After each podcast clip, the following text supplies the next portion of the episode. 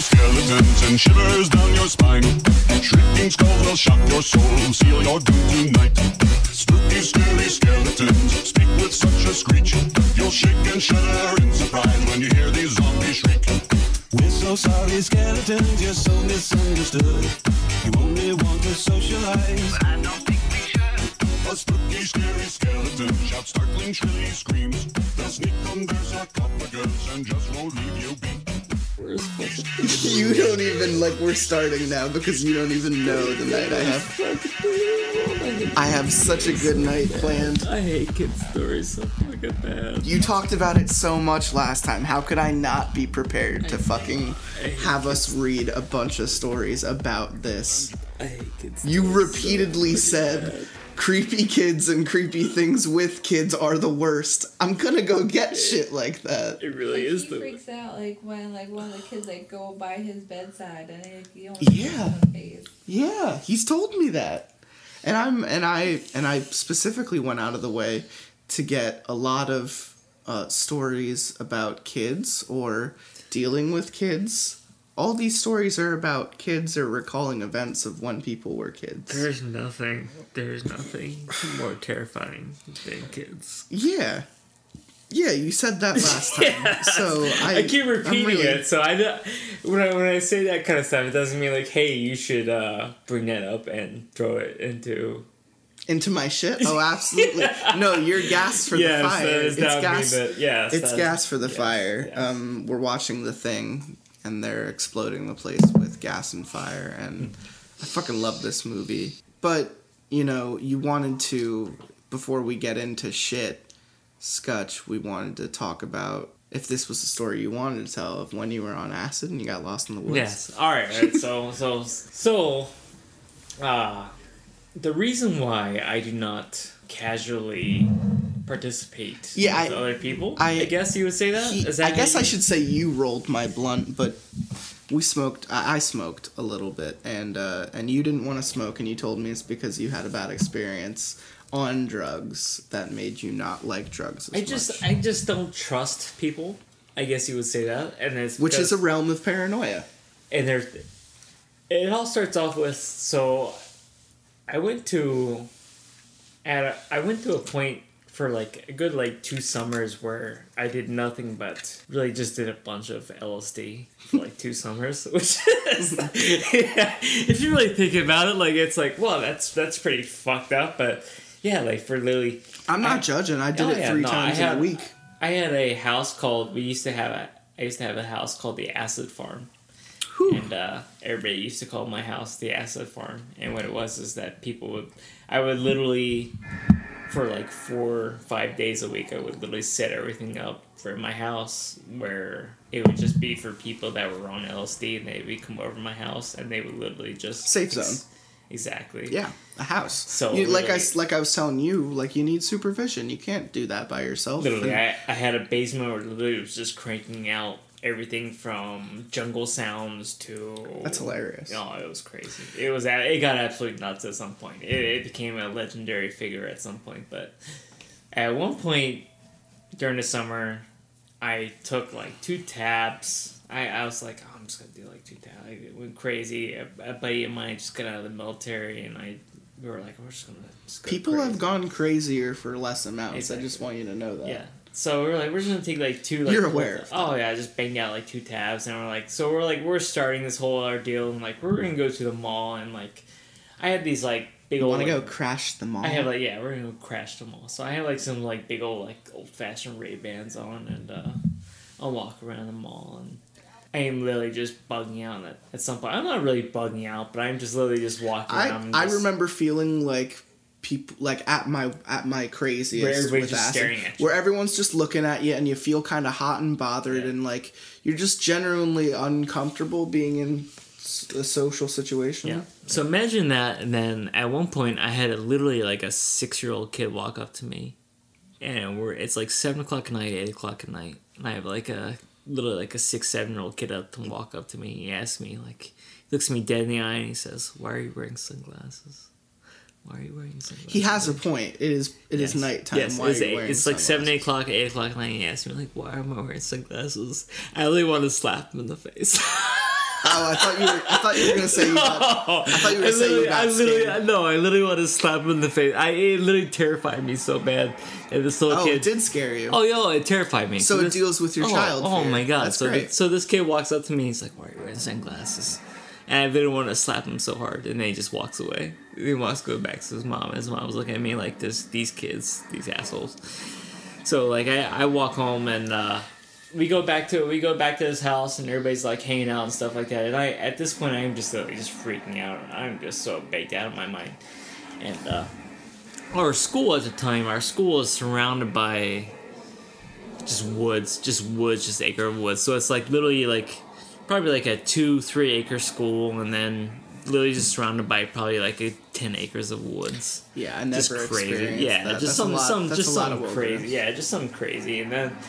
So I'm like, I'm gonna walk home. I'm like, at this point, I'm so crazy that we just walk home. And I'm like, I'm gonna walk home. And everybody's like, you shouldn't walk home. And I'm like, no, that's a bad idea. Well, I'm gonna walk home anyway. So I literally fool everybody, and I literally just walk into like 10 acres of woods into the dark at like 11 o'clock at night, tripping my balls off. Based on horror movie tropes and cliche, and yes. you should be dead. Yes. Yeah. So literally. I would say I probably walked 300-400 yards into the woods to the point where I literally just stopped and just sat on a tree for literally like 4 hours. Literally just sat for four hours. Looked at darkness and nothing. Just watched darkness and listened to sounds. The sky?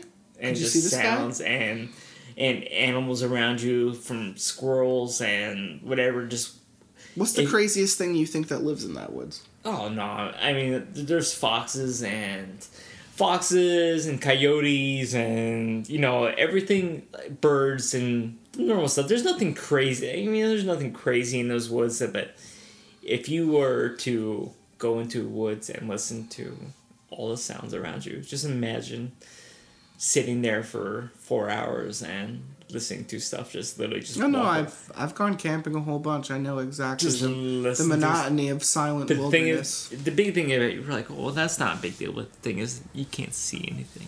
So just imagine not being able to see what's around you and just listening to stuff walk around you for 4 hours. Mm-hmm. So I went.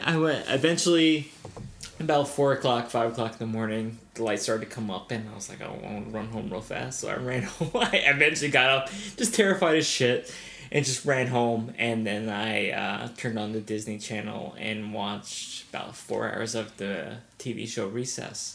Fuck yeah. I like Recess. That's a good one. Watched about 4 hours of the TV show Recess because that was about the most common thing I could think of was to turn on the Disney Channel and just watch Disney Channel because I was literally the most probably about terrified that I could possibly imagine because... You needed something to bring you down. You can't... Just imagine stuff. I can't imagine... I mean, I know people would like take mushrooms and stuff like that and they'd be fine, but I can't imagine that people would... take something and as hard as acid and sit again. Imagine like being in pitch black and taking something like mushrooms or acid or something like that, and then imagining having something walk like 4 or 5 feet away from you, and having no idea what that is or whether it's night because you can't see it. It's pitch black. I've never had a single bad experience tripping or. On anything or even high, even stoned. So it's just really hard to even find myself in that kind of situation. No, I'm the same kind of guy. I'm a long time. I'm old, I guess. So as far as people on this channel, so you're the oldest person we've had on there. Yeah. Congratulations, old man. Oh, that's great.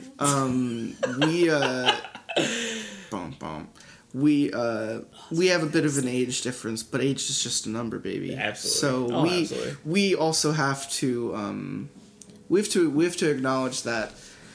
Acid in itself is like a roller coaster. It's like you get on and you'll make your stops when you can, but it's a ride and you have zero real control over shit that's going on. So I am actually surprised you didn't punch that kid first off. It's like my gut instinct is probably just to be like, oh yeah, fuck you. Like I am not the kind, I was like, really uncomfortable. Oh my god, like it's acid compared to mushrooms and stuff like that as far as psychedelics. Now we're at a point now where what's amazing is that I had kids and we're looking at psychedelics as far as mushrooms, and mushrooms are looking at as a cure as far as people that are suffering for anxiety and certain muscle disorders and things like that. But LSD is a complete... It's pure mind melt. Oh my god, LSD is a monster compared to itself. So anytime anybody says like, well, no, we're looking at psychedelics now as far as treating depression and things like that, well, that's fine, but those are mushrooms.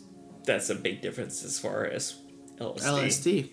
No, LSD is like, you gotta remember where LSD really like came from, and that's like some MK Ultra shit. That's some like made in a lab to be a kind of, to be a drug, to be a thing, to be a... LSD was made to fuck you up. Like there's not too many drugs that are made. But it's all chemical and it's all lab. Exactly. And like, there's no natural quantity to LSD. You just finished all of Stranger Things season 2, which just came out, and it's like we're in a good time right now. So like, as far as when this is in time, we are literally probably a day and a half at this moment from when Stranger Things season 2 just got released. Yeah, which is pretty amazing. So we're in a good 2 days from Halloween. This is episode 67. Okay, this is like 17 weeks away from coming out, but that's fine. Oh, like, that's fine. But those, but still acknowledging in the time, is when we're at in the timeline. So, it's like Stranger Things season 2 literally just came out, and a lot of the like Carrie side of Stranger Things, as far as 11 goes, is like that's deeply steeped in conspiracy theories about MK Ultra, you know, PK tests and shit like that, and it's just funny. Well, this is a fun time. LSD, so, like, LSD and MK Ultra. We have, I have 2 kids that were born on Halloween. So, literally, we are a day and a half before their birthdays. 2 days and a half before their birthdays, and it's a good time. So we're at that point where, you know, we're experiencing all that Halloween stuff, and those kids are going to grow up into a different world as they get older, because they have no idea what's in shape for them as they get older, and that's fun. Because so what you're saying is your kids they're not gonna do acid. No, I hope to God my kids don't do acid. Are you crazy? I hope to God my kids don't grow up how I grew up. Even as my wife sits close, I hope that my kids will not ever do anything ever be like that. Either of us. No, I hope not. Like that's hilarious. Like I do not mind if my kids. Like I will never mind. Like I imagine that by the time my kids turn 18, or that marijuana will be legal by that point. I hope so. And you're talking about like 11 years from now. Yes. As far as my oldest kid will be by that time, but it better fucking be. But my god, I hope my kids never do acid. That'd be horrible. Shit. That'd be a horrible experience for them. Like, that'd be a horrible experience. Straight from Scutch McGee, I love that name. Oh my god, you were trying to seg us into the material that we're covering, and that's about creepy kids. Because you love creepy kids. Actually, I think the phrase you used last time was nothing is more terrifying. Nothing is more terrifying. Nothing is more terrifying than having creepy kids. You are self-proclaimed to have creepy kids from time to time. Oh my god, I have creepy kids. I have the kids that stay up all night. I have the kids that will wake you up in the middle of the night and be like, "Hey, Daddy." I had those kids. But there is nothing scarier in this world and creepy kids, and we talked about this in the last episode, but there is nothing in this entire world, especially when you have kids. Any movie that you've ever watched, or like, and I will say like, I'm trying to think of like a good example of like, say like the original It, or even the modern It, like to develop that you care for children in a movie, as far as a horror movie. greatly depends on if you have kids or not. Sure. We did say that last time. Yeah, things change. So, like, anytime that you see a movie with kids nowadays, and there's a bunch of them, but anytime, like, you start to worry for it, you think as the parents, and that's something that you just don't experience when you're younger, when you don't have kids, and that you don't, like, even the movies, like, even something simple like The Conjuring and The Conjuring 2. Sure. No, like something like that where, like, where you're watching that movie and you're like, well, that's not a big deal, but as a parent and you're watching, you start to view the movie. It's weird. Your perspective of a movie changes as you become a parent, so your movie. I totally get that. You know what I mean? Like, so, like, your perspective changes. So, like, say you're watching The Conjuring movie, and we're talking about a major mainstream movie. We're not talking about anything fancy, but we're talking about a mainstream movie. Mainstream horror film. Yeah. So the first time you watch The Conjuring, and if you're not a parent, you're watching the movie as an outsider watching a family get haunted. Exactly. And it's nothing more than that. You're watching the movie as an outsider getting haunted. You might be watching the movie as scenario as the kid, necessarily. So you're watching the movie as the person who's getting poltergeisted. You're watching the movie as the person getting possessed. And you're thinking, well, that's not a big deal.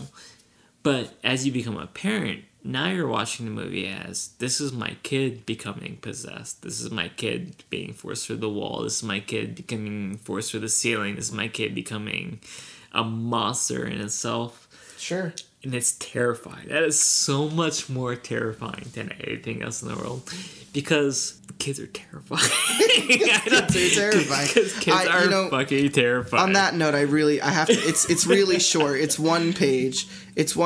But I saw this. It's called Daddy Wake Up. It's from Reddit No Sleep. I have heard this before. Okay. And you need to read this. Okay. I will absolutely read this. Okay. I hope you like this. Okay. I'll scroll for you. So it's called Daddy Wake Up. I am woken in the middle of the night in the pitch black room by the sound of little feet coming up to the side of my bed and hearing his daughter say, "Daddy." I, in a half stupor, instinctively swing my legs out of the bed and hoist her up into my arms as I stand and carry her back to my bed. I walk her with her into my arms down a long darkened hallway and into her room, and without turning any lights on, I shamble over to the large outline of her bed into the corner. When I get to her bed, I lean towards to it and pull back her covers, only to be startled by seeing what she's already lying in bed. And I immediately jump back in fear and let go of what I'm holding, only to hear it make a dull thud on the carpet. But there isn't anything there. That's it. Oh, that's fantastic, though. That's literally, like, what we deal with all the time, though. That's what I'm saying. That's literally what we deal with all the time. You needed to read that. Oh, my God. But that's... I can't... A kid at the foot of your bed going, "Daddy, I can't sleep." Yes. Some spooky's happening. That is literally everything that we deal with all the time, though. As far as with your kids, like it's hard to explain. Like I love my kids. I love my kids. Yeah, but you're also scared shitless of your kids. What's the worst part of me will say that I have no fear of beating the fuck out of my kids.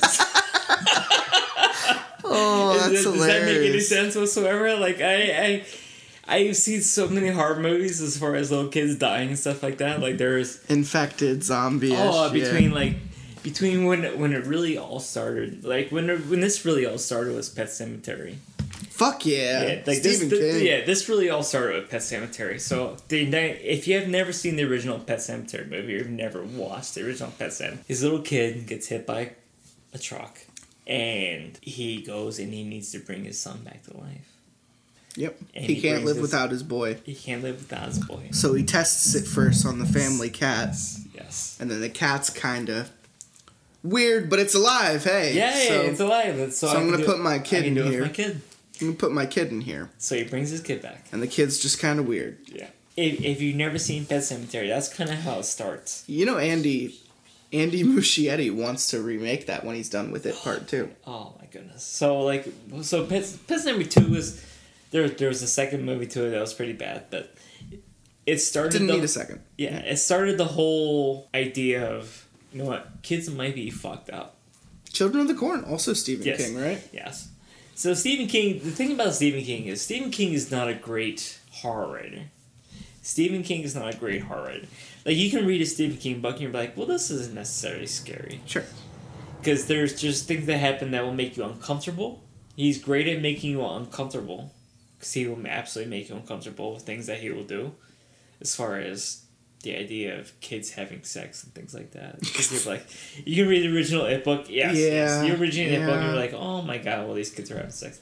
I mean, it makes sense to me, but yes. Stephen King fan. Exactly. But any new person just reading it for the first time, it's a little... He's not the greatest writer. No, he's not. He really isn't. He'll make you uncomfortable, but he's not the greatest horror writer. No.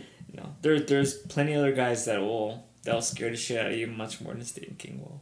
Dude, fucking Alvin Schultz. Like, you really don't even need to say anything more. But Stephen King will absolutely make you feel uncomfortable. And what made Stephen King great, as far as being a writer, is that Stephen King will bring up subjects that most people would not write about. And one of the biggest things that Stephen King will write about that most people would not touch is kids dying. And that's kids and creepy things with kids and death with kids, like Shining. Yeah. Putting kids in danger. Yeah. Missed. Stephen King tops on one of the most single basic needs of human nature, and that is to protect our future generations. Protect your young and... Yeah, protect your future generations. And there is not much more that fucks people. And he goes so far as saying, hey, like Salem's Lot, you're on the same side as the youngins. You want to save them from evil things. And then he subverts it and he says, well, what if... Pet Sematary, what if it's the youngins that you gotta be afraid of? Yeah. Carrie, even something as simple as, first huge book that ever got popular, Stephen King, like Carrie, teenage girl. Stephen King touches on needs. Nothing more unassuming. Yeah. That you don't imagine exist until you experience those situations. Sure. Like, he's fantastic as... Basically, what Stephen King did was he basically writ what his life was growing up, and then he did a lot of drugs. Yes, and then he wrote that into experiences as far as his books, where you were an adult and you watched these kids experience what you grew up watching. Stand by Me. Exactly. Stand by Me, Carrie, It. These are all books about the same thing, and what it is, it's the kids that were outcast growing up. Sure. They experience horrible situations. And he capitalizes on that. Yeah. And what that does is it challenges two things. One, it challenges if you were weird enough to read those books as a 13, 14-year-old kid, and you're like, wow, I can relate to that. Yeah. And that's what fucks you up. Or you read it as an adult who has kids or parents, and you're like, wow, these might be my kids. Sure. And you're reading something like Pet Sematary where, my God, my kid just got hit by a car, and now I'm going to try to bring him back to life. He's a monster. Zombie child. And it's fucked up. Like that is. That is fucked. I can't even imagine. And you're right because like that is fucked up. I don't nearly find it as scary as you do, and I know it's just because of experience. Like that's it. The idea of like it's just about age. The idea of something like It, and we are. The last time I was on, we talked about It before it came out, and now It has already came out, and it's. Yeah. It's been fantastic, and but the idea is that we're not viewing. I myself, like the captain and I will view the movie as completely different. Where sure, he will view that movie as a timepiece as far as him growing up, and I will view that movie as my kids going through that situation. Sure. Yeah, no, I think the only person who made me feel that way was just Georgie. And that's just because, like, I babysat growing up a lot. And, like, I always felt really responsible for, like, little kids that really can't take care of themselves. So I do have a lot of experience, like... No, that was by far the most fucked up part of that movie. Absolutely. No, So... For me, it's like that was like a carnal, primal instinct of like wanting to protect a small child. But ultimately, like the rest of that, I was like, yeah, like I remember doing stupid shit as a kid. No, I can't even explain to you like what that first like 5 minutes of that movie, first 10 minutes of that movie, how hardcore that first like 10 minutes of that movie were. And it's terribly book accurate. Because you're talking about the first time the It movie came out was the late 80s, early '90s. It was 90. It was just 90. Yeah, it's that period where most of the people that originally watched that movie, they were either kind of like semi-adults. They were either in their 30s already, or we were just in a period where that was our original horror movie. Yeah, where people like my age. I am 35, and that was my like that's one of my original horror movies. It was 90. Yeah, it was in the perfect time of. So you were just old enough. You're just old enough to be terrified by a clown. Exactly. I'm 8 years old watching that movie. So like, the idea is that now that we are a little bit older, I am now the parent in that situation. Yes. So I went from being 8 years old in that original movie to now being the parent in that. And just movie. Like that 27-year exactly. shift in the book, so you're learning all different kinds of fear. Exactly. So the first like 7-8 minutes of that movie, I went from being, when I watched it for the first time, like, and being afraid of the clown. Yeah. Now I'm to afraid being of the clown, afraid for Georgie. Now I'm afraid for the kid. So yeah. That's fantastic. That's when you know that when you're locked on as a director, is sure. that you're literally picking on. Who are you going to pick up? Like that's what makes a movie fantastic, and I don't think people really kind of realize that is that when you really make a movie, you pick a certain audience that this is who you're going to attack with that movie. Like this is yeah. You're not going to attack anybody from like you're not saying that I'm going to attack everybody from 20 years old to 60 years old. No, you say what type of person? I'm going to attack everybody from 20 years old or 30 years old to 40 years old or something like that. But what it did was say I want to talk to. The horror people. I want to talk to the people who can see how dark and sad and just levels of fucked up that this whole premise could be. Exactly. So it literally hit three aspects of everybody. It hit the guy who was the person that is now afraid of his kids that watched the original movie. Mm-hmm. He hit the person that was younger and never saw the 8 movies before and now is just afraid of clowns. And he also hit the person above that between all the other people who's just afraid of horror movies in general. Yeah, no, I knew, and I'm telling you, with the people I went and saw that with that premiere that Thursday, we had each of those people there. Yeah, you know, I watched it. I caught the tail end of it when I was 10 on some kind of programming like premium cable back then. 2000, it would have to be 2002. So I just remember nightmares. You know, the first movie haunted me, and then I read the book when I was 16. So 6 years later, I was like, let's do it. Let's read that book about that clown. And then I realized it really wasn't about the clown. And then for the last 9 years then, just got pumped for the new adaptation, you know? Like, I spent so much time waiting for someone to approach the material. And it just came out super okay.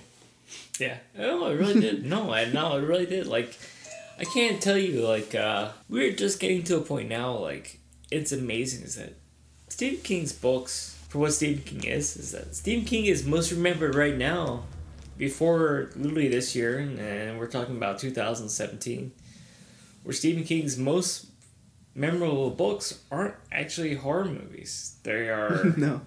They are The Shawshank Redemption... They're dramas. They're The Green Mile. Green Mile, yeah. Which is crazy when you think about Stephen King because he's considered a horror writer, but... Even my favorite Stephen King book is 11/22/63, yeah, and that's... Yeah, it's not... Sci-fi. You were literally... I can't tell you how lucky people that are just starting to get into Stephen King stuff are now because if they're my age and they're 10 years ago when I was 25...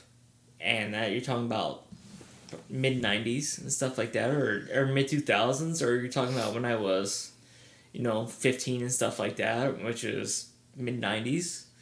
Yeah. He just wasn't there wasn't good movies based off Stephen King books. No, there wasn't. I mean, it was literally just... Maximum Overdrive. Yeah, it was just crap, put on crap. Even the original Pet Sematary wasn't great. And that's what's amazing about Stephen King is... Stephen King is not a horror writer. Like, it's Stephen King is considered a horror writer, but I would never consider Stephen King to be a horror writer. I would always consider Stephen King to be the guy who makes you feel uncomfortable. And that's what I would always consider Stephen King. So now you are just getting to an age where people are like, you know what? We can take this stuff. Because people are starting to be okay with it now much more than they would 20 years ago. About the level of how fucked up some of the Stephen King stuff, yeah. Because Stephen King is fucked up. Stephen King will write stuff that you'd be like, Jesus Christ. Who thinks about this? Well, yes, who would read this? Like, we mentioned... Who would read this? We mentioned 1922 just came out. I loved it. And yeah, it's just a brutal flick. It's a little too real. And so is Gerald's Game. You know, same, also Netflix. Netflix is smashing. Both of them are just too real, really, and the degloving in Gerald's Game, like, nothing has made me crawl, like, my skin crawl as much as watching that scene, and, like, that couldn't have come out 10 years ago. It couldn't. What happen. Not even. It couldn't happen. No way. I do need to read a story just to break up the conversation. This is the Creepy Kids special. We are reading Creepy Kids stories. So I need to get back to that because all of the stories that I have are about creepy kid experiences. So yeah, that's my fault. I apologize. If you don't like Creepy Kids, that is my fault because I dislike Creepy Kids. We've read a couple about Creepy Kids. There are a couple I can think of, but this is like... This is just a full episode, Creepy Kid Stories. So this one's called Don't Lie to Your Kids, Trust Me, They Know. No, I was a pretty gullible kid. I'll say that outright. I think my dad could have told me, you know, the sky was made out of, like, blue Kool-Aid, and I would have been like, yo, that's cool, and then tell, like, 8 people. So my dad once told me when I was about 7 years old, we went to McDonald's and got a Happy Meal. Yeah. And I ordered the chicken nuggets. Yeah, man. And I asked my dad where chicken nuggets come from. Yeah. And he had told me that they come from baby chickens. That's pretty fucked up. Yeah. Did you believe him? Yeah. And stop eating them? Or did you keep eating them? I kept eating them. But, see, I would have stopped. No, but I believe that. Little chickies are so cute, though. I literally believe that for a good, like... No, until I became like 15, 16 years old. Oh, absolutely. Yeah, it became... Absolutely. The process is... It's too extensive for... But I want you to really think about how fucked up that is. No, it's really fucked up. I don't know if my dad... I don't know if my dad was nearly as sadistic, but... No, that's my father, so... No, my dad's a giant troll, so he definitely would have... He definitely would have said shit like that. It's just I can't think of anything. This is from Reddit No Sleep. Don't lie to your kids. Trust me, they know. Yeah. I wouldn't. Again, just clarification. I wouldn't have. When I was a kid, I knew there was a monster in the attic. You know, it already sounds like me. You know, and all that I would need is my parent to say, like, hey, there's one up there. And I'd be like, well, guess we got a monster in. At first, my parents were indulgent. They bought me a nightlight, and on really bad days, they let me sleep in their bed. It is me. However, as time went on, they got less and less patient with me, told me I needed to grow up, that big girls aren't scared of monsters. Well, I'm a big boy, and I was scared. No matter how many times they told me monsters weren't real, I knew they were lying. The access to our attic was in my room, and most nights the hatch inched upwards as I lay paralyzed with fear on the bed below. I saw the monster watching me and listened to it breathe, heavy and deep. When I'd call for help, the attic hatch would always be closed by the time one of my parents came to my rescue. This fear persisted so long that I was taken to a therapist. She talked down to me in that diabetically sweet fake voice adults use to bullshit kids they think are too dumb to know better. We acted out scenes using puppets, and she encouraged me to draw the monster. That was easy. I'd seen it clearly on many nights. A long neck, undersized head, and one glaring red eye like a lamprey. That's pretty fucked up. Oh my god. Ultimately, deep ocean shit. Ultimately, therapy didn't pan out. I worked out some anti-monster measures of my own. Went home alone on its ass. Marbles on the floor and spike pit in the back. The blanket was my force field. As long as monsters couldn't see me, it would get bored and retreat into the ceiling. I've talked with another person on this show about this method. It's the blanket method. Hiding from things. Even on the hottest of nights, I remained curled under a thick comforter. I also held it above me when I had to get up and use the bathroom. The monster hated water, too. I'd load up a plant spraying bottle and squirt at it, causing it to hiss and retreat. Is it a fucking cat? Eventually, I caused it enough trouble that the monster got fed up and went to find another kid to scare. My parents breathed a sigh of relief and never brought it up again. Well, last year, I visited my parents in their home, somewhere in the reminiscing, and my mom brought up the attic monster. She laughed, but I was intrigued. Retrieving a ladder from the basement, I prepared to face my childhood fears. The attic had been sealed off and insulated by the time my parents bought the place, though it used to be part of the house. There was some forgotten wicker furniture and other assorted junk, and oddly, a camcorder. I brought it downstairs and popped the tape in my parents' old VCR, expecting old family movies. I was not prepared to see my younger self on the screen, staring up from my bed directly into the lens of the camera. You had a creeper living in your fucking attic. Oh yeah, fuck yeah. That's horrible. It wasn't a tiny head, it was a camera. No, that's horrible. It was a camera. You had a creeper. So that's the story about a creeper hiding in a girl's attic. No, it's horrible. You didn't like that. No, I do not like stuff like that. No, I do not. I'm glad that you're enjoying this. No, I do not still like stuff like that. No, like, literally, I can't...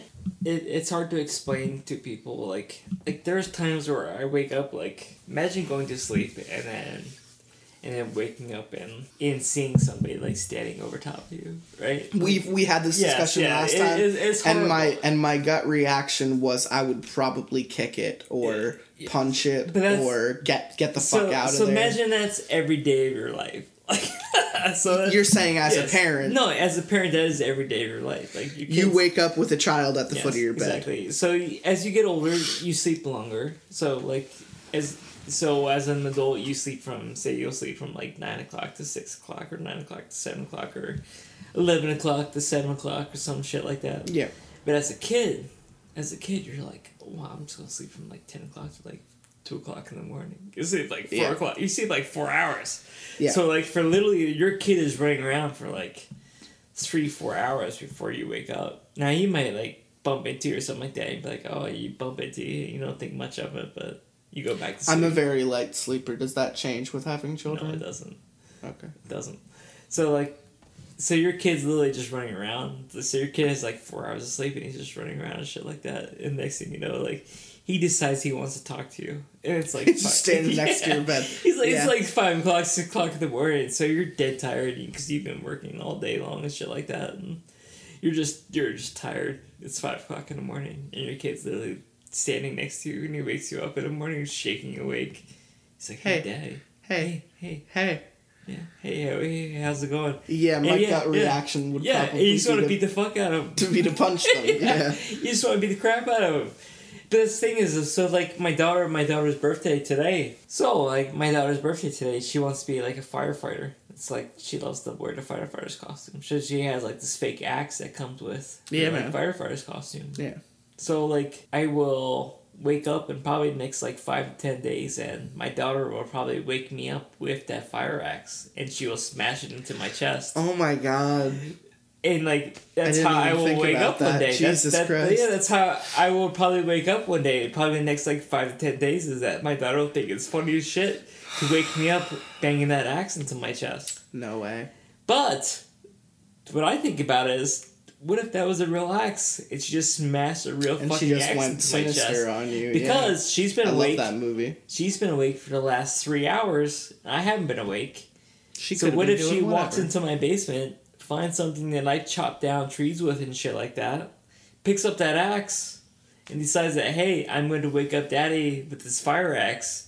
It smashes that shit into the middle of my chest at 6 o'clock in the morning when I'm sleeping. And that's what's so terrifying about kids is that they don't think about anything like that. They're just like, hey, this is such a fun game. Yeah, no, you're right. I'm a fireman today.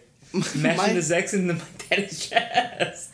My brain kind of goes the other way, though. My brain kind of goes to, like, and this is just I don't have a child. This is just from my experience babysitting, is, like, having to do, like, an overnight thing or waiting for a parent to get home late and, like, kind of falling asleep, but knowing you have to put the kid down first.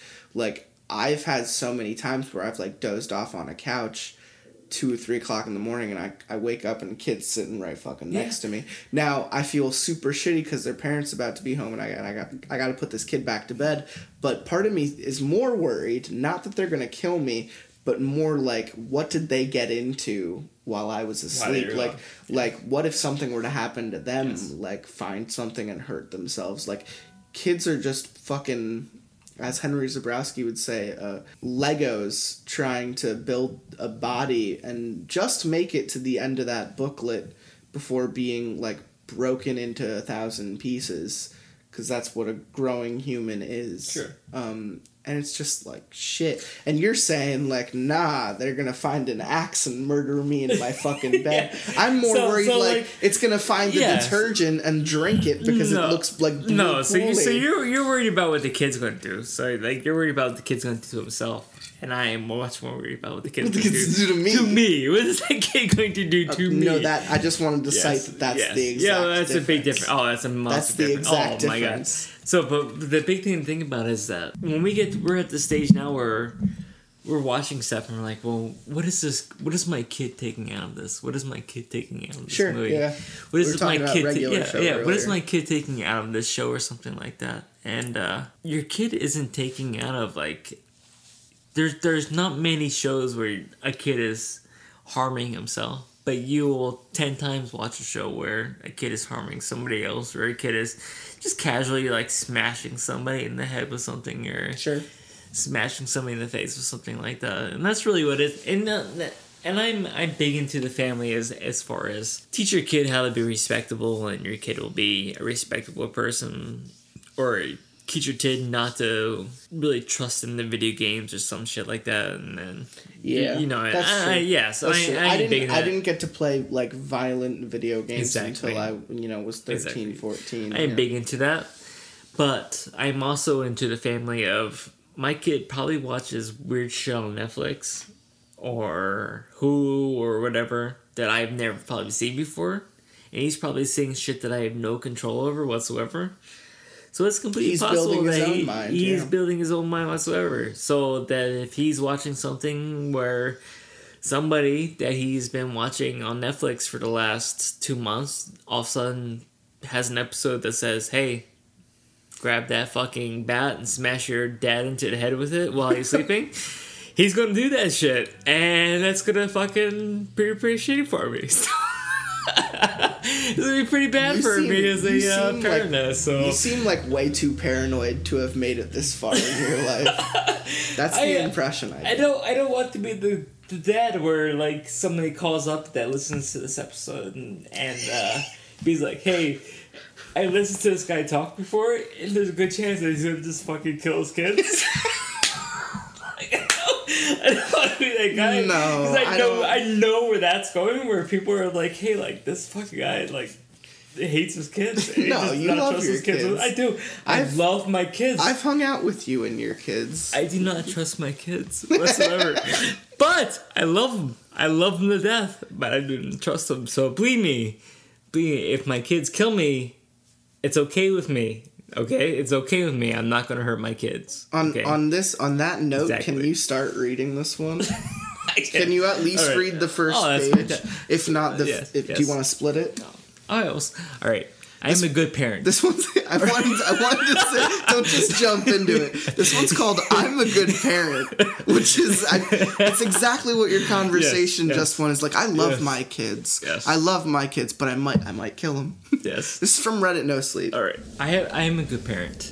I have two. They are beautiful, and one is an adventurous boy at the age of 4, yet respectful beyond his years, and the other is an affectionate bundle of babbles. Babbles. Is that babbles? It's babbles. They're babbling. Babbles. Baby 6 months babbles. Beyond her. Together they are overflowing respectful of love for my husband and me, and we want to teach our children to be the best that they can be in the world. We are the breeders of curiosity and intelligence. And some parents refuse to explain things to their children. They command them and expect them to adhere to their regulations without provisions and any justifications. because I said so. Some don't want to elaborate on the happenings around them. It just is that way. Stop asking questions. Don't worry about it. And I believe that those parents just don't want to think too hard. They're conditioning their offspring to be as ignorant of our realm as they are. But no, not us. All children should understand that the world around them, we want to question it, scrutinize it, struggle with it, and come to our own conclusions. And most adults really don't underestimate the capacity of children, for they have no comprehension. We know better than that. We are better than that. We have two, and we're going to make them magnificent. In the instance of our oldest inquiries, Mom and Dad, why are you throwing away the lasagna you made the other day? We don't reply, because it's bad now. What will you learn from that? Of course he loves and trusts his parents in it, and may accept it as a valid answer, but do we want him to follow us blindly forever? Absolutely not. He and his sister are to be our checks and balances when we age potentially and lose our open-minded focus. The elderly can be so stubborn. So instead, we construct a clear observation box of Tupperware to keep lasagna instead of throwing it away. And after a few days, the leftovers spoil and the nasty remnants are for him to investigate. Ooh, that's so why are we throwing that away the leftovers? Because they were getting bad. Exactly, he's so smart. So we're doing a fantastic job as parents. Is that how you are? Oh my God, it's so horrible. It's so horrible because we make them eat those leftovers and we're like, we don't want to waste the money. We don't want to waste money. So it's what it is. Like that's what being a parent is. I can't explain to you like how accurate that is. Let them investigate. Oh my God. So we have two. They're going to be perfect. And as parents know, children are such curious creatures. They are not hours in the day to perform an experiment on each question our little boy has. Instead, we will usually lead him back to a path to critical thinking. When he asks us why, we query back, why do you think it would be like that? He'll ponder and fumble his way to a few conclusions. Usually, he'll need some boost into the right direction. One night, he called for us to his bed as he was tucking into our lightest ladies. Mom, Dad, I heard something in my closet. What was that? My husband chuckles as we come to his aid. Well, kid, what do you think it was? Was a monster or a ghost coming to take me away. Have you seen one of those before? Have you heard about them on the news? Well, no, just stories of other kids, but I never saw them. Our little one considered other possibilities. Maybe it was an animal. That was much more plausible than a supernatural being. He's on the right track. I cleaned out an investigation. Honey, we are in a safe place here, right? My little detective agreed. Why don't we check to see what it was? Nervously slid out of the covers and patted us over to the closet door. It was a sliding door, and we kept his clothes on top and a small table with our supplies to the floor. There was a cup of crowns that might have been seated too far to the edge of the table, and the gravity finally got to him. There was a rainbow of wax sticks sprawled on the floor, leaving light marks on the white door, and as I assumed, our brilliant mini-man came to the conclusion all on his own. He would pave the way for his sister. We have two. They're essentially already brilliant. On an already different occasion, he asked, "Why do I have these bumps on my arms sometimes?" We led him to deduct the situation around the occurrences. Well, I'm usually sitting still and I am cold. Why does my body do that? And since we can't read our DNA instructions within our home, we resorted to our research. He cannot perform any interested Google search, so we'll be typing his fingers. We discovered instances of cooling temperatures that our body are raising goosebumps in order to create insulation. It is working to make us warmer. Happy with his answer, he went on his way. Such a good child. We have two, and they're on their way to being great. Other times, such extensive questioning just isn't a viable option. Some days, sometimes sunny, my husband and I tarried along our children to the local park. I was cradling with my youngest when our boy walked to us, fiddling his fingers. There's a woman watching me a lot, and I don't know why. We surveyed the park around us, but we did not see any woman staring at him. Maybe it was another parent that didn't trust their children around theirs, and thus watched our boy frolic around her babe. It was a full ground on a beautiful day, but it was obvious that our boy was unnerved. And we asked him if he was safe enough to investigate, and he said no. Proud of his induction, we let him know that we were glad that he would recognize that he felt uncomfortable and had come to us for support. And we left the party explaining to him that sometimes you cannot investigate if it's not safe, but it gave him some deductions to try to ease his mind. He wasn't happy with his answer, so we advised him to some scientist.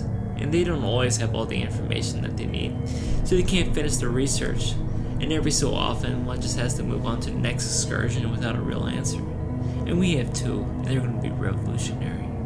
And my daughter had a fever the other night, and I cradled her as she sweat, and my son asked me why his dear sister isn't feeling too well, and I told him we weren't so sure, but the doctor said he wouldn't pass, and he was visibly upset, and as an older brother, I pined him to see that his sister was in any kind of discomfort, and I placed her in the crib, and with the fan on, I left her brother there to stroke her budding hair across her forehead, and I said that I just wanted to let you know why your head hurts, little sister, and I want you to make you feel better, and we have two in there loving creatures, and I tried to distract myself with the television, and my husband was away on the business trip, and I managed to zone out into my nap, and later I woke and left the room and checked on my daughter and would see what my son was getting into.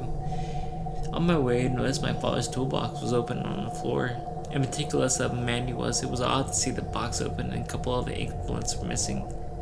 I became irritated at my husband, as I know that I did not leave this array here. I went to my youngest one's nursery, and there her brother was investigated as to why my sweet little sister had such a fever. He was in the crib with her, and he had screwdrivers, and it was a mess. He was the reason I have one. Mom, I was trying to look and see what my sister's head hurts. I still haven't found any boobs in her. It is okay, I'm a good parent. I remedied the situation, because now I have none. How did you feel about that story? That's my kids. That's my kids. Like, I can't explain to you. Like, that is... You feel like your older is just one day going to be like, hey, this little one doesn't work right, and kill it, and you're going to have to kill your kid. That's what you're saying? Like, what we were talking about is that... Like, we really talking about is that they have one kid who is a perfect angel, as far as... Like, my... And this is what's most fucked up about this story. Yeah. That, one, my daughter is my youngest child.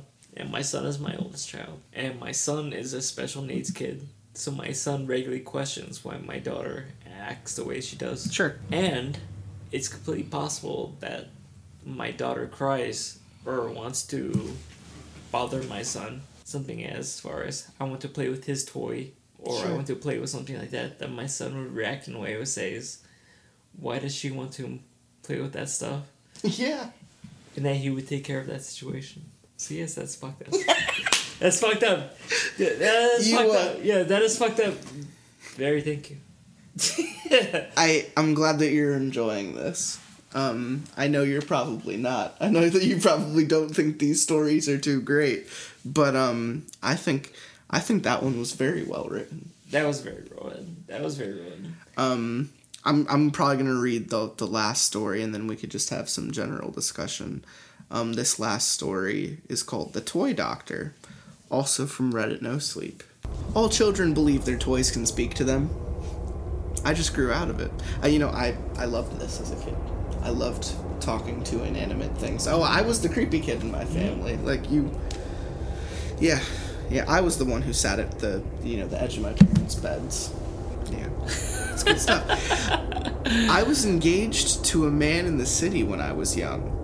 It ended in tears, and when I moved back home, I knew I wasn't meant for that kind of life. So with a small loan from my father, I turned an abandoned storefront on Birch Street into a toy hospital. I don't think she's fixing toys. I think she's fixing children. It was never a very lucrative job, but I enjoyed my work. I made enough to furnish the little apartment above the shop and keep myself with a large enough supply of books. The kids in town knew me as the toy doctor and always brought treats to the shop when I finished a repair. I was good at the work, good at sewing and oiling small gears that could send a toy back looking brand new. I would whisper to them as I fixed them, and they told me their secrets right back. The usual, a teddy bear would come in with half his stuffing missing and an explanation of we were just having too much fun.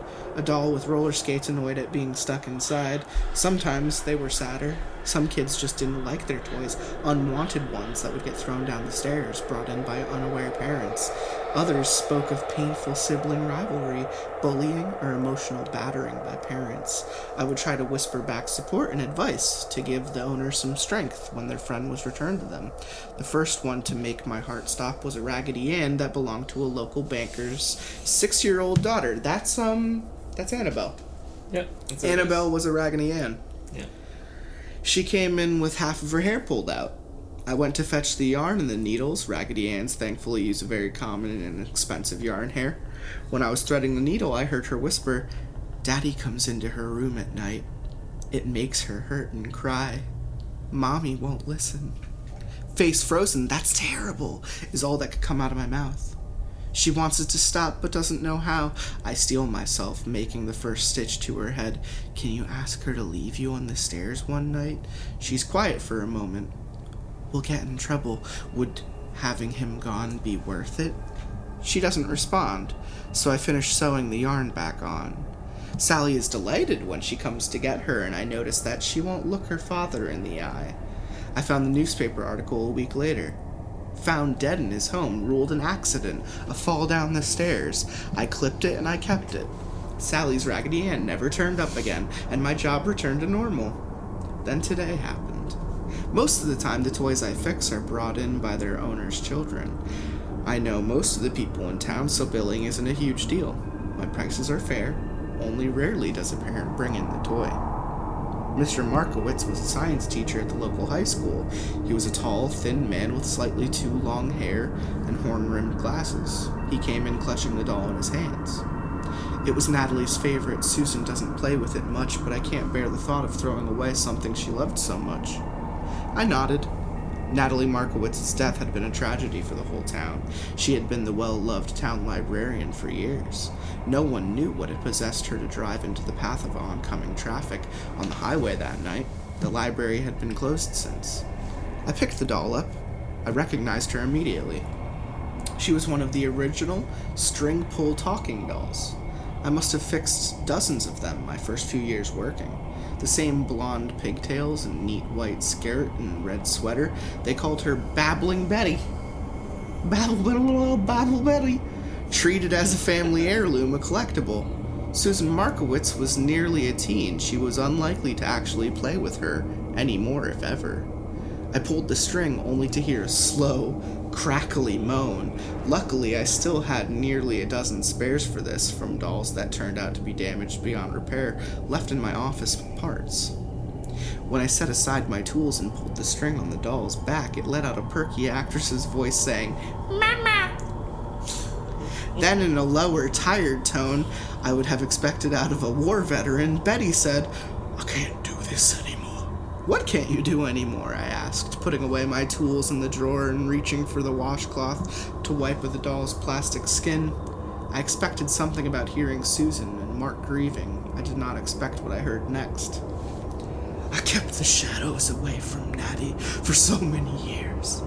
They would come out of the closet, and I would try with all my might, pull my own string and yell out into the night. It scared her sometimes, wake her up.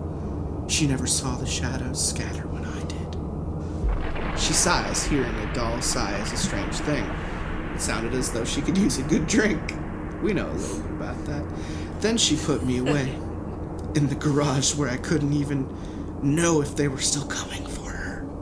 When Mark brought me out, they had already gotten her. Another long pause as I wiped away all signs of age from her limbs. "I thought maybe they were gone. They came out of the closet again last night. I was on the top shelf above them. I pulled my string so hard I pulled it loose and toppled off the shelf. That woke Susan, but when the shadows scattered, I heard one of them laugh when I lay there on the floor. I can't do it anymore." I never considered myself a very religious woman, but I did believe. I believed as hard as I could as I brought my tools back out and opened Betty back up. The small metal crucifix fit neatly into the spot between her voice box and the plastic square covering it that I screwed back into place. When you go back, get onto her bedside. The closer you are, the easier it will be to protect her.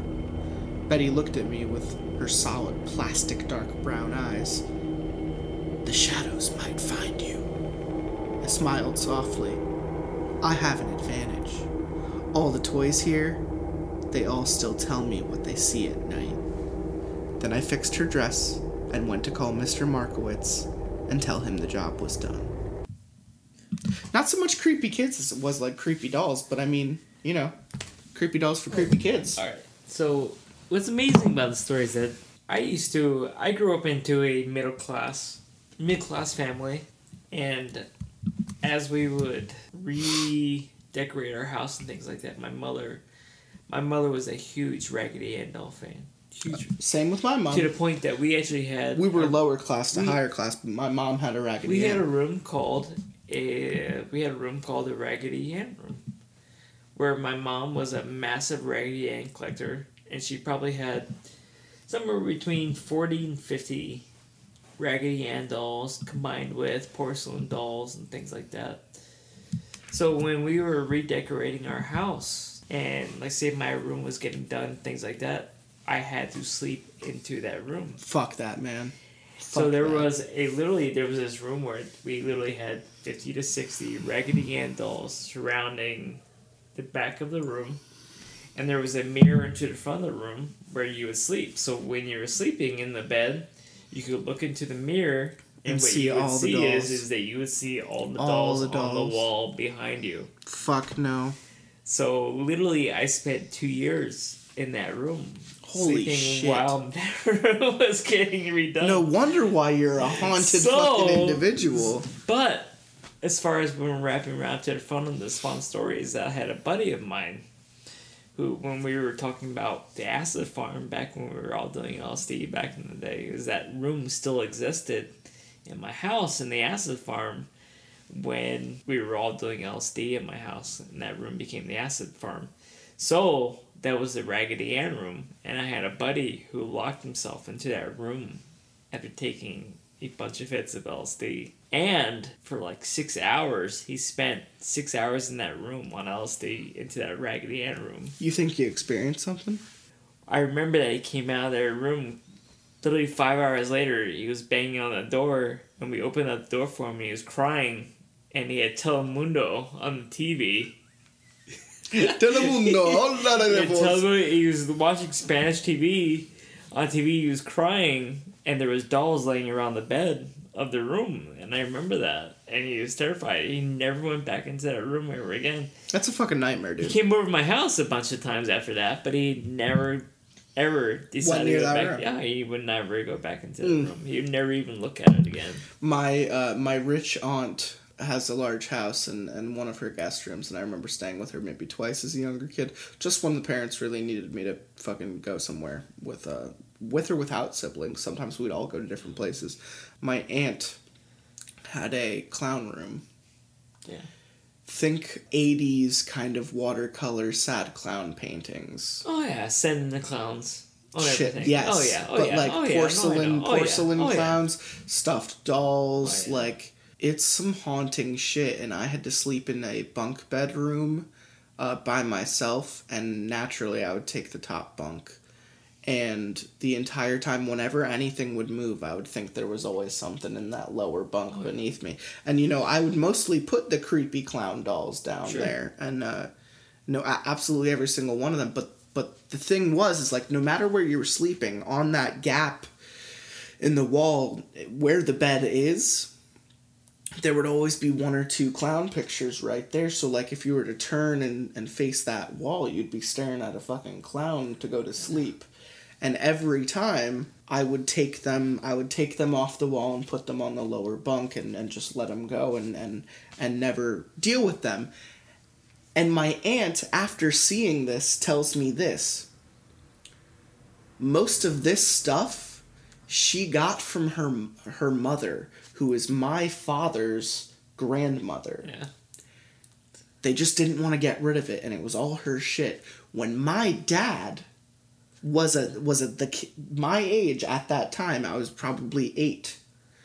He used to take the pictures down too. Yeah. To sleep on what was just a single twin at that point, not a bunk bed, but a twin. Would take the fucking pictures down and put them on the bed and just be like, okay, out of sight, out of mind. One day, he forgets that he left the picture on the bed when he's running around, and he comes running into the room and jumps on the bed and sends both of his knees through a fucking glass frame clown picture. Blood and shit everywhere. So yeah, clown room is eternally fucked up in my mind. Really think about that as far as... kids and being afraid of shit? No, yeah. I mean, really think about that. As not even just kids being afraid of shit, but just think about as far as kids growing up and adults growing up, is that why are we all afraid of the same shit? Like, why are we... There's a story. Exactly. There's a story that's a lot like that. Yeah, like, why are we all afraid of the same stuff? Why are we... Why is everybody afraid of clowns? Why is that? This is going to be the only thing that doesn't make sense with the rest of your stories, because I themed everything to be about kids. This isn't about kids. Yeah. But there is a story that starts that way, and I believe it's only a page or two, but I think we should read it if that's how you're feeling. Yeah, I mean, it really is. Here. Like, so just because it sounds exactly like what you're saying, and sure, it'll bring into a good conversation. It's kind of scary. Like, and before we start reading this, like, we're going to talk about it, but like, it's kind of weird that everybody experiences the same fear into multiple objects, but they're relatively the same, and they're as far as dolls and kids and clowns and things that are supposed to make us that we would generally describe as happy events. And why is it that we are all afraid of the same things? Yeah. I mean, why is it like that? Literally, that when we talk about things, like, why isn't somebody afraid of? I think it falls into the line of something being surreal. Exactly. Clowns and dolls aren't human, but they look it. But why? And there's something surreal about seeing something that's not quite the same, because if you think about Nietzsche and, sure, you know, the reflection of the self, and we're talking psychology now, yeah, if we're talking about the mirror moment that, yeah, that children have, it's when they recognize conscience. Yeah. Is when you have a 6-month-old look in the mirror and react to it and realize that that's what humans look like. And that's, yeah, how humans act. But what I'm saying is that why is everyone, despite their upbringing, afraid of these specific things? Like, so why is when we're talking about, why is the same person from the 1920s afraid of clowns as the same as the person from the 2020s sure, scared of clowns? Sure. When we see of all the same things, or why is the same person scared of the same exact thing? And why is that passed along through stories along the entire way from the 1900s or the 1800s, sure, to the 2000s, things like that? Sure. Why is it always the same things? Like, you'll get your casual person that's like, well, I hate sharks and things like that, or mm-hmm, I hate snakes and things like that. But why are the same people like scared of clowns, and why are the same people scared of kids, and why are the same people scared of? So I would blame perception and the idea of surrealism, like people not realizing that something isn't like them, and the confusion of the unknown that comes with that. Sure. But this story, you're really gonna enjoy this. It's I'm just gonna read it really quick. Oh, it's called, absolutely. It's saying the answer to that question you just, yeah, asked is something called genetic memory, which they're going to describe terrifying in this story. But we talk about how genetics and DNA is passed down from people, yeah, to people, and we talk about how our kids and our are going to be scared. Like, we want our kids to be exactly how we are, and that's how we talk about. Like, we talk about how if I'm super athletic, I want my kids to be super athletic. Sure. But to become that, something has to be passed down to that children or to that child that would make him become super athletic. Mm-hmm. So what if our darkest fears are absolutely passed down to that child? Yeah. And that's what's crazy about it, is that, so say something that's, you're like, well, that can't be real. That can't be real. So say something like somebody was attacked by something, or, yeah, somebody saw something that can't be real. But we are passing that down to our children. That gets down to impressionism, I guess. Children are known to imitate their parents and get under, like we were saying, gullible. Like, the impression, if someone scoffed or made a shitty face at one of those clown paintings, I probably went, okay, I'm not supposed to like this. Yeah. And that's probably like my shorthand answer. Sure. But what this story, and I feel like what you're trying to say, is it's just a little bit more like historically and almost era driven. Like, it's something that's like a fear that's passed on. Sure. So yeah, genetic memory. Yep. This is from Creepypasta. So this is first and only Creepypasta read on this episode. This is also from, the only reason I thought of it is because it's on a last podcast episode, one of their Creepypasta episodes. It's so short, so it's easy to read and just talk a little bit about. Many classic horror icons, such as Geiger's Xenomorph or Silent Hill's Pyramid Head, and other disturbing creatures share common characteristics. Pale skin, dark sunken eyes, elongated faces, sharp teeth, the like. These images inspire horror and revulsion in many, and with good reason. The characteristics shared by these faces are imprinted in the human mind. Many things frighten humans instinctively. The fear is natural and does not need to be reinforced in order to terrify. The fears are species-wide, stemming from dark times in the past when lightning could mean the burning of your tree home, thunder could be the approaching gallops of a stampede, predators could hide in the darkness, and heights could make poor footing lethal.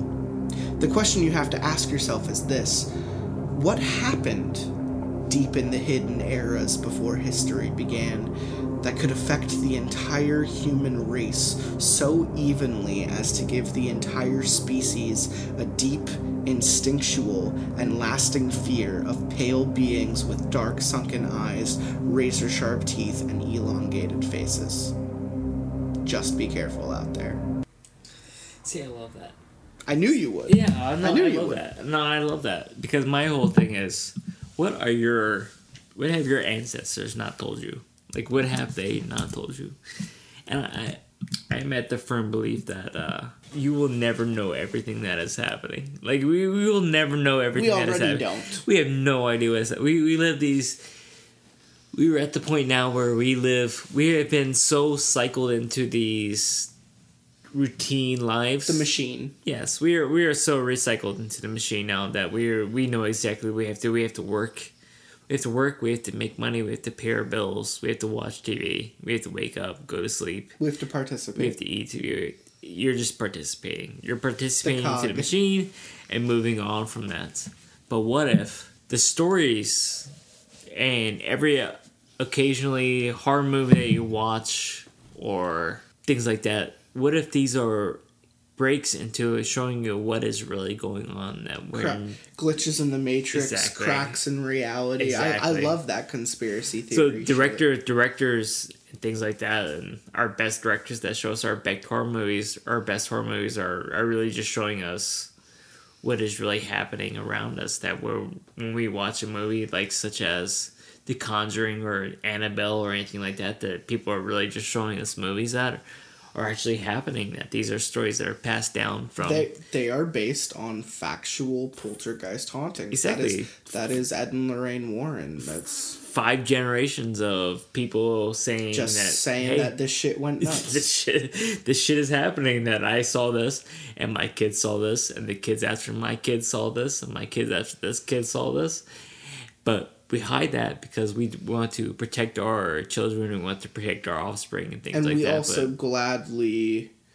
I feel like we don't stare into the void as a race. Like, sure. There's a clear difference between the people that want to look into that shit and the people who choose to live a blissfully ignorant kind of just making their own purpose. The French literally have a word or a phrase, and I can't remember I wish I could remember it off the top of my head, but the French literally have a word for to stare into the void. And It is the same thing as far as when you're driving down the highway, and if you were to decide to say, hey, I'm going to make a left into traffic on the highway. Yeah. It is staring into the void. And I can't think of the word off the top of my head, but it is the most terrifying thing if you really think about it. It is. It really is. Accepting the futile behavior of a small being on a marble in a giant galaxy. It really is through space around a giant flaming planet. It is the most terrifying thing that there is actually countries that have a saying for the situation where you're talking about. Just, the French are cool. Yeah, you're literally just talking about... You're talking about what would it be like to just...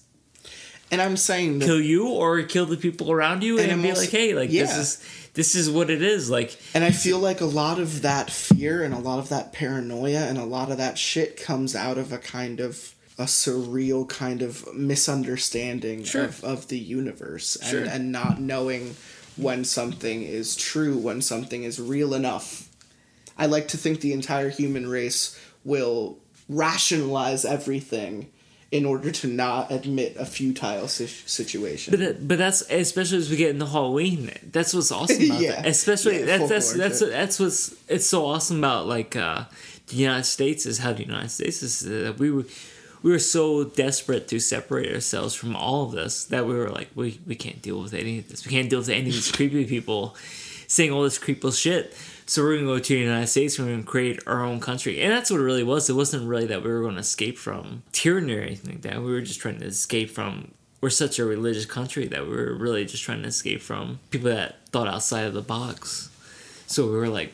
When we got to this country in the 1700s and the 1600s and things like that, when we were first developing the United States, we were like, we can't deal with these people that are thinking outside the box as far as witches and things like that. So so who are these people that are thinking outside the box as far as just remembering we don't like stories. That. That's different. We don't like that. We don't understand it. It's different. It's different. Kill them. Exactly. So we were literally burning these people alive. Just people. How do you deal with that? Children. Exactly. We were listening to children to burn other children and burn ugly, mean people. But it's the same stories. Like, now you can go back through history, and it's all the same stories. It's kids. We're not burning as many people nowadays. Exactly. But you can go back to the Roman days, and you can listen to stories, and it's the same thing. It's Caligula and the Spanish Inquisition. Yeah, it's just people telling people what to do, or monsters telling people what to do, or kids telling what to do, or dolls telling people what to do. And let me tell you, completely off topic, all of that is because of religion. And what's religion? Nothing more than people not wanting to look into the void.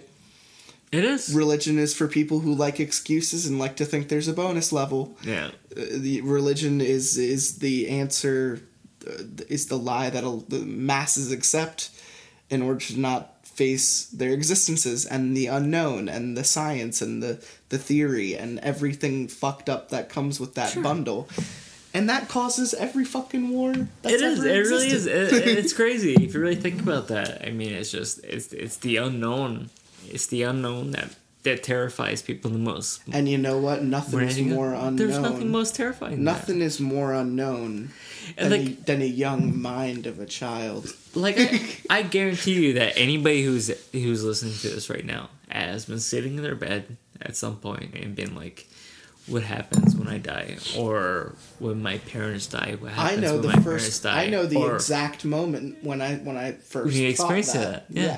Yes. And that is terrifying. Like, listen, I mean, that is terrifying. Yeah. But we go to sleep nonetheless and wake up the next day. So you want to be like, oh, well, I don't want to think about that right now. So you throw something else on TV. Now it's easy. Now it's easy because we placate the masses. Yeah, exactly. So now you can throw something on Netflix that's just cheesy. We give the masses like drugs and we create things like acid. So you just make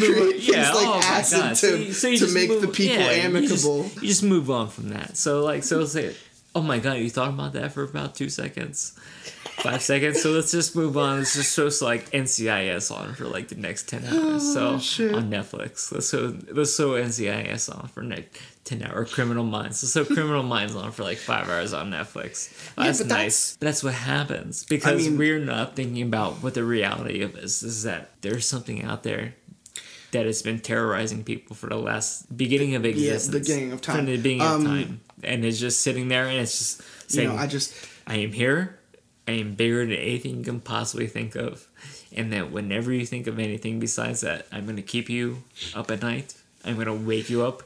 You're coming right up. This episode is coming right off of the heels of an episode where we talked about the devil and the idea of the devil, even to the point of questioning ourselves whether or not religion was based off of aliens and, not being able to understand, like, beings of light and angels and demons and shit like that.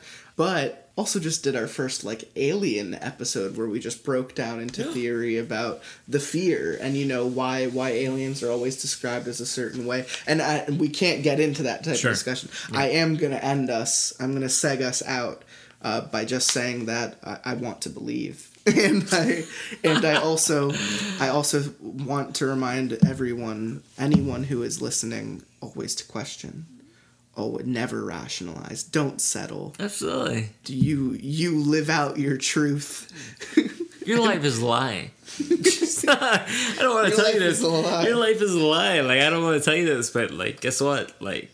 the things that you believe in that are making you feel like happy and smile inside and be like, hey, like I'm married and I'm happy. And you love your kids. Yeah, I love my kids. And I'm going to reproduce and I'm going to have a bunch of kids. And yeah, guess what?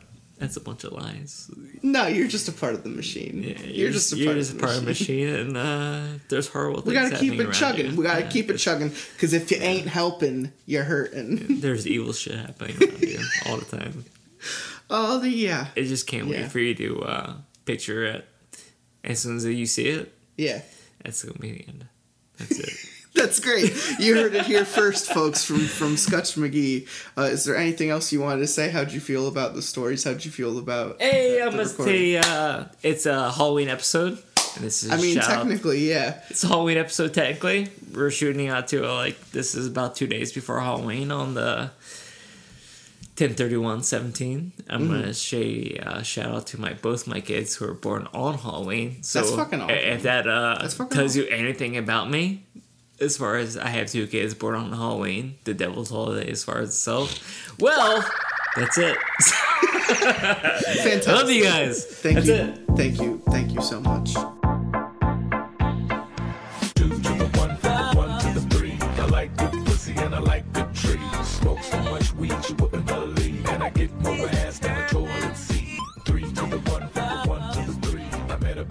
Last night in the D